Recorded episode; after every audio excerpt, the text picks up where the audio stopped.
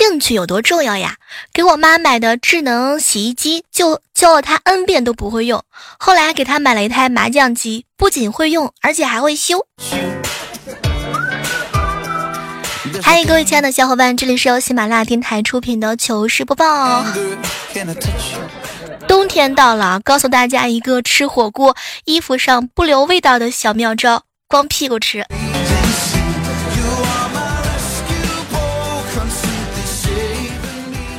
你们吃我的，穿我的，天天不是玩手机就是想睡觉，时常还生病，一点都不努力，还败光我的家产，你们对得起我吗？每次呢，我都低着头对着自己的身体这样一顿猛训。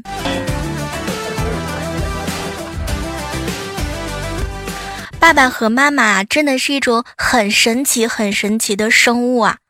朋友圈啊，什么谣言都信，但是你编的瞎话呢，他们一眼就能够戳穿。比如说。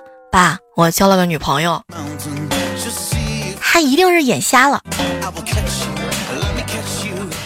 小时候你对老妈说了多少次，人家都有漂亮的玩具，你凭什么不给我买？长大之后呢，老妈就会回你多少次，人家都抱孙子了，怎么你还单身呢？所以说，出来混都是要还的。说出来呢，你可能不相信啊，在你这儿呢，指甲油可以分为裸色、呃暗红、正红、墨绿、闪粉、深酒红、抹抹茶绿、浅豆沙、樱桃红、樱桃粉、西瓜红，各种各样颜色不一。而这一切呢，在男生那里可以统称为什么玩意儿？冬天是一个让胖子尴尬的季节。如果你穿的稍微多一点呢，就有人说：“哎呦，才几天不见又胖了。”如果你穿的稍微少一点呢，别人又会说：“哎，胖子呀，果然是肉厚不怕冻。”真的是很尴尬。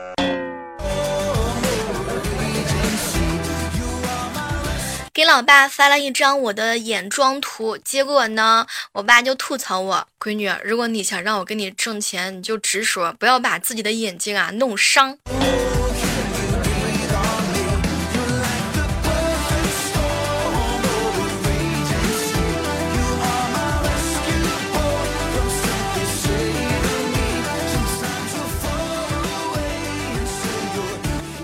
海底捞吃饭的时候啊，叫了一大瓶可乐。小哥哥给我们倒的时候啊，我们就调侃：“哎，你这样倒的姿势好像倒红酒啊。”然后小哥呢就说：“等一下。”接着拿来了四个红酒杯子，让我们喝可乐。隔壁桌的人一直看着我们几个人，像看着一个傻傻傻呆子一样。好朋友啊，风浪好不容易约到了班花，于是趁机对他表白。嗯，他想表现的浪漫一点啊，就看着女孩子，宝贝儿，我想轻轻的牵着你的手。刚开口呢，我想亲亲，结果对方立马打断了他，亲亲亲，你一天到晚的就知道亲，要亲你就亲的快一点。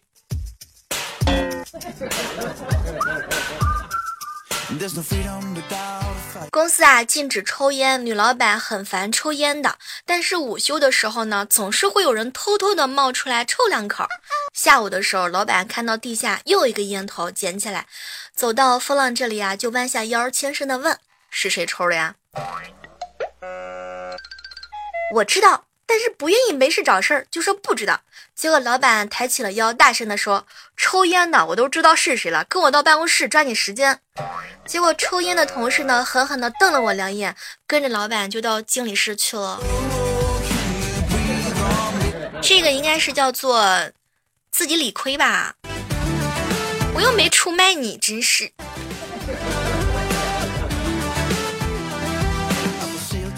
我嫂子呢，在幼儿园上班，老师让孩子第二天带个动物在学校里观察。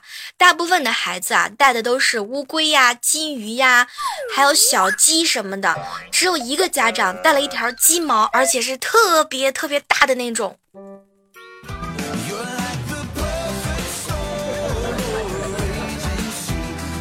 和闺蜜小蕊呢，去另外一个闺蜜啊，他们家串门儿三个人正聊得欢的时候，突然之间，莹姐姐起身打开窗户就喊：“哎，咱们打开窗户说亮话吧。”我呢和小蕊就面面相觑啊。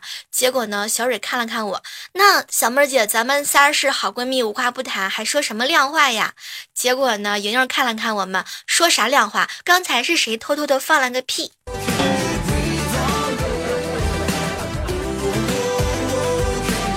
我们公司前几个月入职了一个小伙子，黝黑黝黑的，一身健壮的肌肉，干活呢又卖力，而且是特别特别的认真。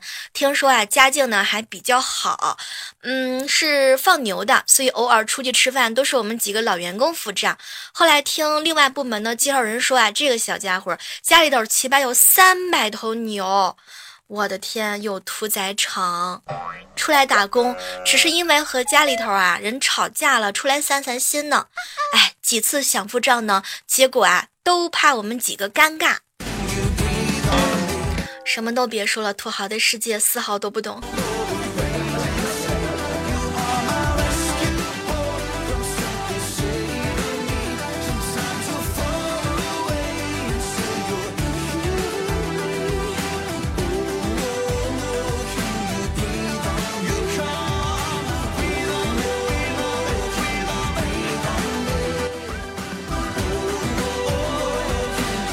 的时候和姥爷在一起吃饭，姥爷就跟我说：“小妹儿啊，前两天呢，我去参加了一些同学聚会。上学那会儿，我一直很喜欢的女孩子也来了，大家争相的向她敬酒。聚会结束之后，刚走出饭店呢，我直勾勾的看着一个美女，看着豪车经过呀。然后那个女同学拍了一下我的肩膀，开玩笑的说：哟，怎么了？是不是后悔当初上学的时候天天睡觉了，没好好学习吧？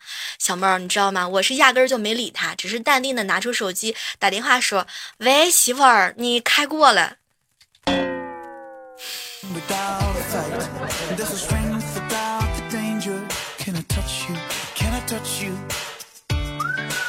礼拜天的时候呀，姥爷呢带着读幼儿园的女儿去动物园，到了猴山，小孩子嘛看到猴子就特别兴奋。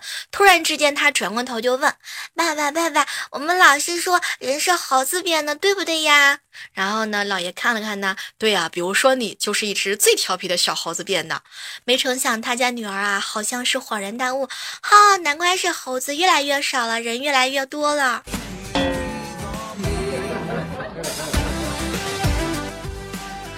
知道各位正在收听节目的小耳朵们有没有遇到过这种情况？装逼失败是一种什么样的体会呢？也欢迎各位在聆听节目的时候来跟我们来聊一聊，装逼失败是一种什么样的体验。一个好朋友啊，坐他表哥的豪车经过医院，看到前任呢在那儿卖饮料，就对表哥说：“哥，就是他把我踹了，你到前面拐弯处下车等我啊，我开车回来，在他面前撞一把。”我把车开到前任摊的摊位之前，结果下了车之后啊，哎，来两瓶水，哟，怎么是你呀？结果对方来了一句啊，好久不见，混得不错呀。一番寒暄之后呢，这哥们拿着水上车，可是居然习惯性的坐在了副驾驶上。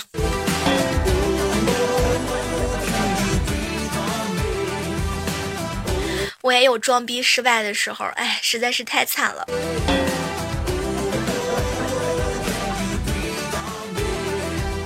接了一个电话，对方说呢是某运营店的，他们本周六店庆，所有会员呢进店是购物打对折。无奈的跟他讲了一下，哎，你不该给我打电话的，如果没有记错的话，我的会员已经有十年了吧？呃，是这样的，有什么问题吗？我儿子已经长大了。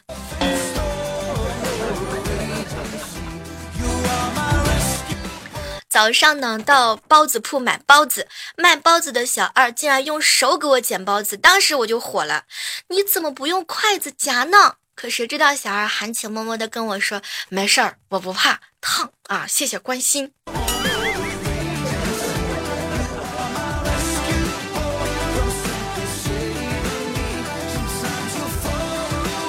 康的女朋友呢，在建设银行做柜员。那一天啊，一个老人家到银行取钱，一看呢，数额是九百七十块钱。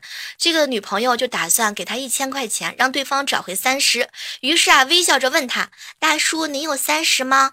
那个老大爷愣了一下，没有回答。他以为老人家压根就没听清，提高了一下音量：“大叔，您有三十吗？”老人家一下子就怒了：“哎，我说你这闺女，你都叫我大叔了，你还问我有三十吗？我都六十了。”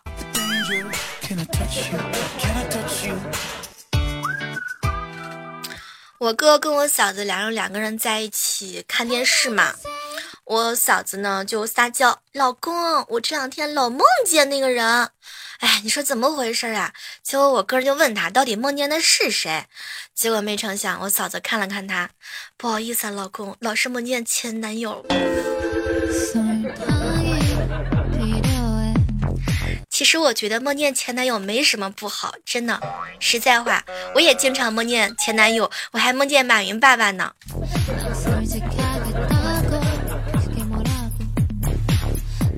我们家巷子口有一个杂货店，店主是个老头儿。每天我经过那个老头那儿，他都看着我傻笑。我以为他是个傻子。今天有人告诉我，我才知道他一直以为我是个傻子。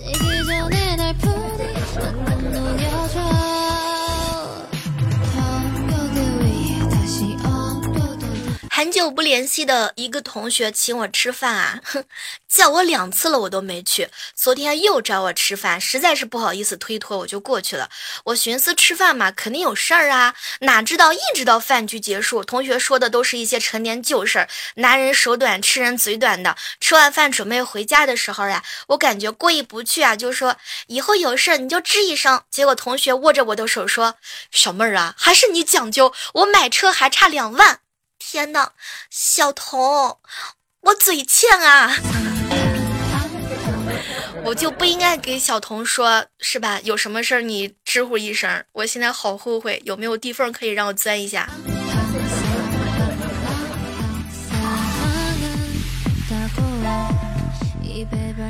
经常手脚冰凉的小童在网上呀买了一个暖手蛋，握在手里头取暖。结果小侄子呢非要试一试效果如何，抢走了他手里的暖手蛋就去睡觉了。第二天一大早，小侄子啊哭着就喊：“奶奶奶奶，我姑姑要害我，你快打他！”当时家里人是一头雾水，又怎么了？这是什么情况呀？结果呢，小童的侄子脱了袜子啊，哭着让他看：“你看看我脚丫子冷，把你的暖手。”手蛋塞到我的袜子里睡了一觉，你看我的脚都被暖手蛋咬了一个起大包。天哪，这个脚上被烫伤了一大块儿。哎，什么都别说了，这个也是坑侄子的一个。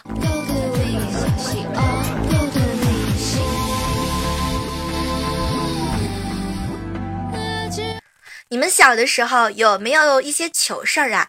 小时候没见过弯头美工钢笔，就是那种可以写出毛笔字字体效果的钢笔的。然后有一回呢，偷偷把妈妈发的一支美工的钢笔拿在手里把玩，被我四舅看见了。他当时就说：“哟，调皮吧，把钢笔摔坏了吧？来，快给我，快给我，我给你修好，免得你妈妈打你。”说完之后，他就用尖嘴钳子帮我把笔尖给撇直了。一下给掰直了。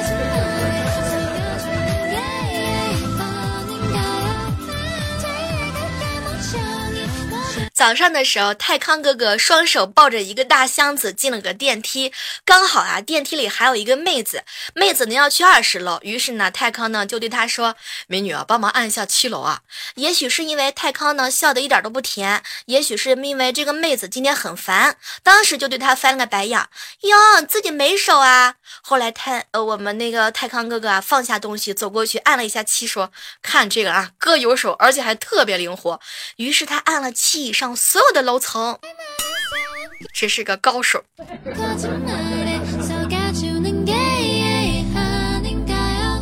早餐之后，物业在楼下往喷污水的井盖里。喷杀虫的气雾，我呢有洁癖啊，对异物呢特别敏感。为了不让难闻的气味飘进来，我赶紧去关上了窗。这一急一走，伸手探腰的就惊动了肠气，然后不小心呢放了一个小屁。哎，这怎么办？这窗户是开还是不开呀？开到底还是不开？憋着气，突然之间就进入了人生的困境。妈呀，开窗也是毒气，这个关窗户它也是毒气，太难了。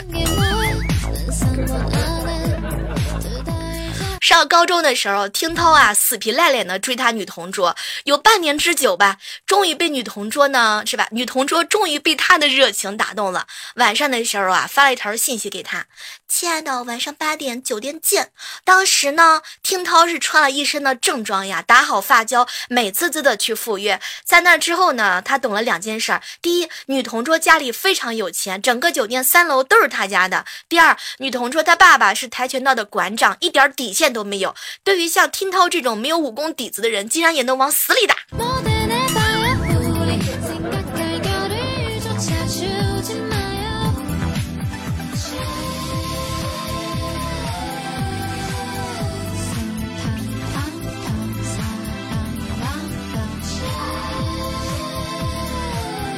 和小哥哥在一起溜达玩儿，结果他的电话响起来，看到是个陌生的电话，然后开了个免提，对方就说：“你好，我是呃某某少儿教育公司的，嗯，您请问您家孩子需要了解一下吗？”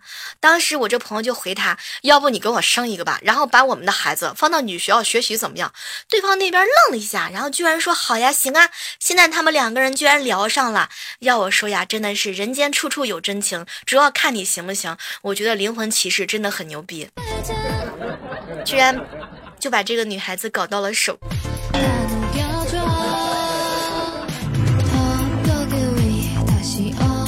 前男友开了一家小面馆，我进去吃完牛肉面，吃完付钱，他说什么都不肯收，于是我把钱放在桌子上就走了。可是没成想到呀，他追了出来，把钱呢塞到我的口袋里。我跟他说呀，做生意都不容易，你要是以后这样，我就不来了。结果他看了看我说，小妹儿啊，我不收你钱，就是以后让你啊千万别来了。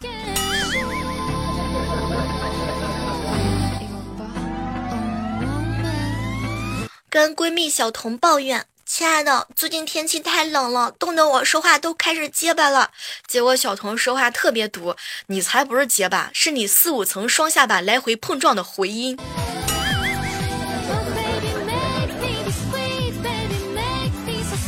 拜托啊，你这样子真的很讨厌啊！不要说实话好吗？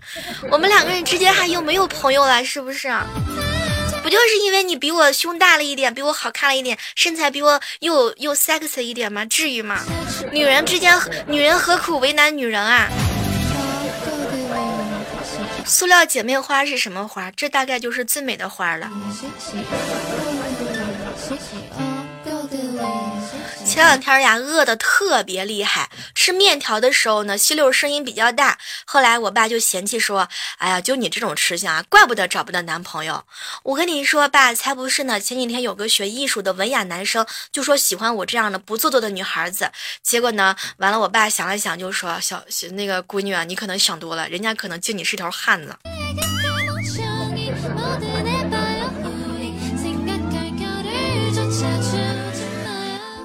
个小姐姐都快三十了，还在单着，我就劝她：“哎，男大当婚，女大当嫁，别让爸妈烦心。”她反过来就教训我：“那你，那那你呢？是不是？你什么时候带个男朋友回来就知道劝我？你先解决你自己的事情，别老说我了，是不是啊？行不行？可不可以？你个中老年妇女，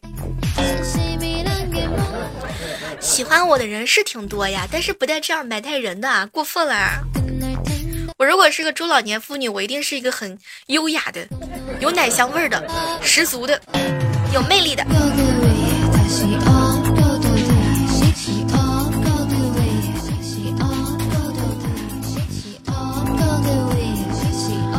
我哥最近心情特别不好，老是觉得家里的媳妇儿啊太独裁，于是吃完饭呢就跟我嫂子说：“媳妇儿啊，你看这孩子也大了，有自己的想法了，你不能这么野蛮教育了。”行啊，老公，那正好，他不想背单词，你去教育。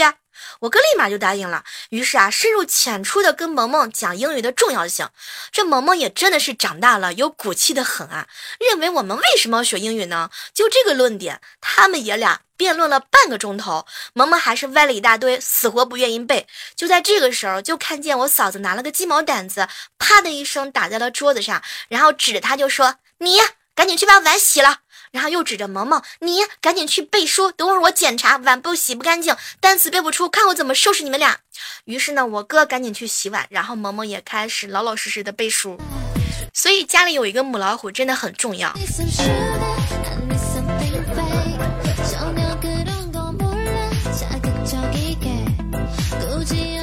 小童呀，跟她男朋友因为一件小事就吵了起来。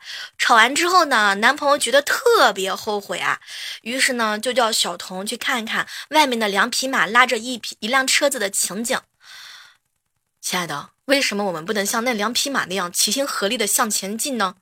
小童啊，怒气冲冲的看了他一眼，哼，我们两个人不是两匹马，是因为我们中间有一头是驴。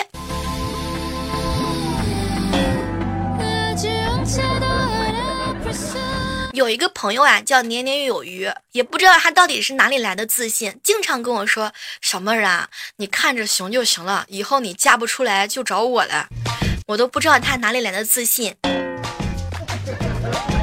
请问一个男生过分自信会带来什么样的效果呢？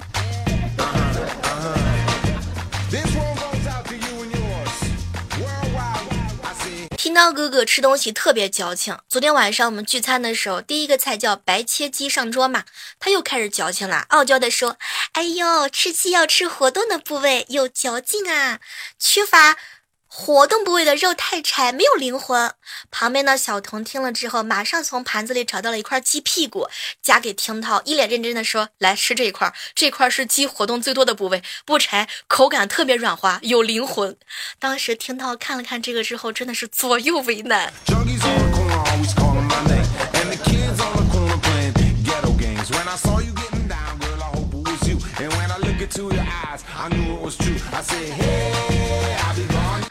今天的糗事播报到这就和大家说再见了。记住我们的口号：好体力就要持久战，好习惯就要好坚持。手机下载喜马拉雅电台，搜索主播李小妹呢，更多的精彩姿势等你哦。然后小妹最近参加我们二零一九年的年度评选活动哈，如果您抽出时间的话，可以来直播间看一看，瞧一瞧，疼一疼我。好了，我们期待着在下期的节目当中能够和各位不见不散，拜拜。